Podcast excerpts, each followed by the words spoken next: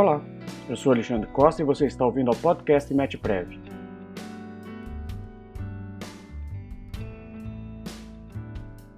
Hoje vamos falar sobre a pejotização e seus reflexos no direito tributário. Mas para a gente começar, você sabe o que é a pejotização?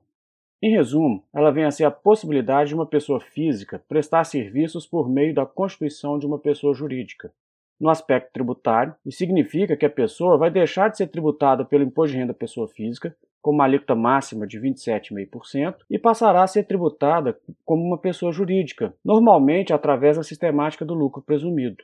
Essa simples mudança, ela leva a uma redução na carga tributária deste profissional. Em 2005, foi editada a Lei 11.196, que aborda essa pejotização relativa à prestação de serviços intelectuais no seu artigo 129. Diz lá o dispositivo: para fins fiscais e previdenciários, a prestação de serviços intelectuais, inclusive os de natureza científica, artística ou cultural, em caráter personalíssimo ou não, com ou sem a designação de quaisquer obrigações a sócios ou empregados da sociedade prestadora de serviços, quando por esta realizada, se sujeita tão somente à legislação aplicável às pessoas jurídicas sem prejuízo da observância do disposto no artigo 50 da Lei nº 10.406, de 10 de janeiro de 2002, o Código Civil. Em dezembro do ano passado, o Supremo Tribunal Federal encerrou o julgamento da ação direta de constitucionalidade número 66. Nessa ação era discutida exatamente a constitucionalidade desse artigo 129 que nós acabamos de falar. A ação foi proposta pela Confederação Nacional da Comunicação Social e ela tinha dois fundamentos principais. Um, que era exatamente que o artigo 129 ele significava o respeito do legislador ordinário àquele princípio constitucional de liberdade de exercício da atividade profissional através do disposto nos artigos 1 inciso 4, 3 inciso 1 5 no seu caput, inciso 2 e 13, além do artigo 170 no seu caput, inciso 4 no seu parágrafo único.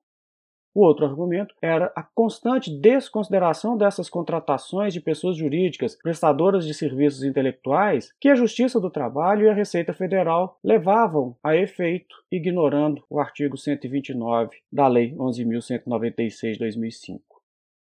Dentro dessa ação direta de constitucionalidade, o presidente do Senado Federal foi intimado a prestar informações e ele esclareceu o seguinte: que a Lei 11.196 de 2005, também conhecida como Lei do Bem, veio a significar um marco inicial de incentivos fiscais para as pessoas prestadoras de serviços intelectuais, seja em caráter personalíssimo ou não, e que esses incentivos eles estavam respaldados em um cenário de evolução tanto do direito do trabalho quanto do direito tributário. Dessa forma, possibilitaria a contratação de tais serviços como significante diminuição do ônus inerente aos contratos de trabalho, que até então eram submetidos à CLT.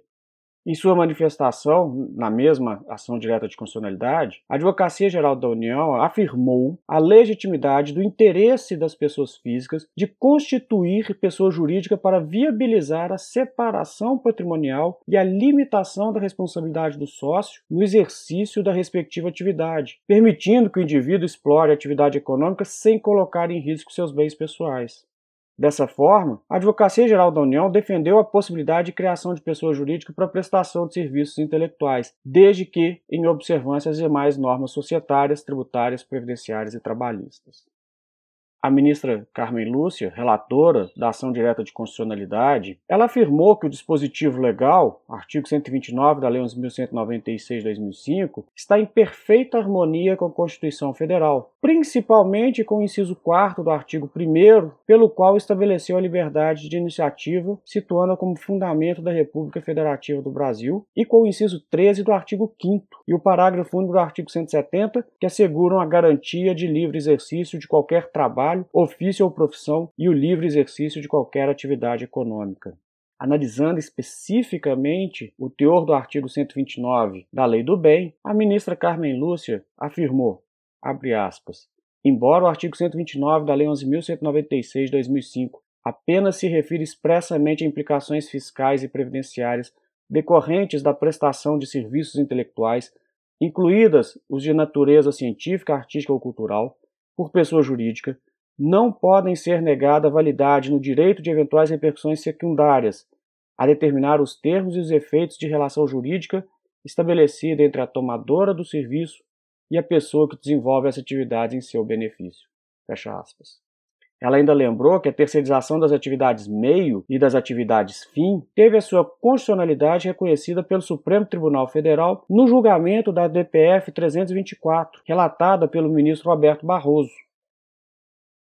Por fim, a ministra Carmen Lúcia concluiu sua argumentação em favor da constitucionalidade do artigo 129, afirmando que, abre aspas, sob essa mesma perspectiva de densificação da liberdade de organização da atividade econômica e empresarial, dotando-a de flexibilidade e da adequação atualmente exigidas e da necessária compatibilização com os valores sociais do trabalho, há de se concluir que a norma objeto desta ação não apresenta vício de inconstitucionalidade. Compatibiliza-se a norma com a normatividade constitucional que abriga a liberdade de iniciativa como fundamento da República. Fecha aspas. Ao final, a constitucionalidade do artigo 129 da Lei do Bem foi reconhecida por maioria no Supremo Tribunal Federal, tendo sido vencidos os ministros Marco Aurélio e Rosa Weber. No entanto, meus amigos, nem tudo são flores nessa decisão judicial. A ministra Carmen Lúcia, com muita propriedade, encerrou seu voto com alerta quanto à possibilidade de fiscalização e desconsideração das contratações de serviços intelectuais prestados através de pessoas jurídicas, isso decorre da possibilidade de desconsideração da pessoa jurídica nas hipóteses em que for verificado o desvio de finalidade ou a confusão patrimonial, nos termos do artigo 50 do Código Civil.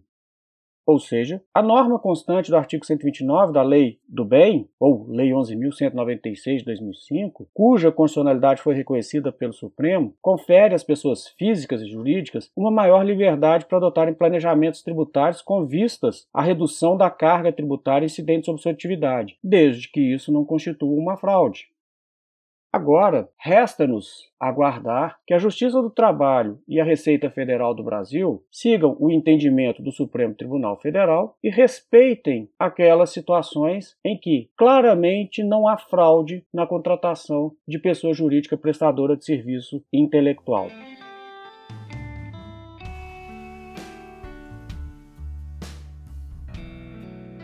Obrigado a todos que nos ouviram e espero encontrá-los em nosso próximo episódio. Um abraço e até lá!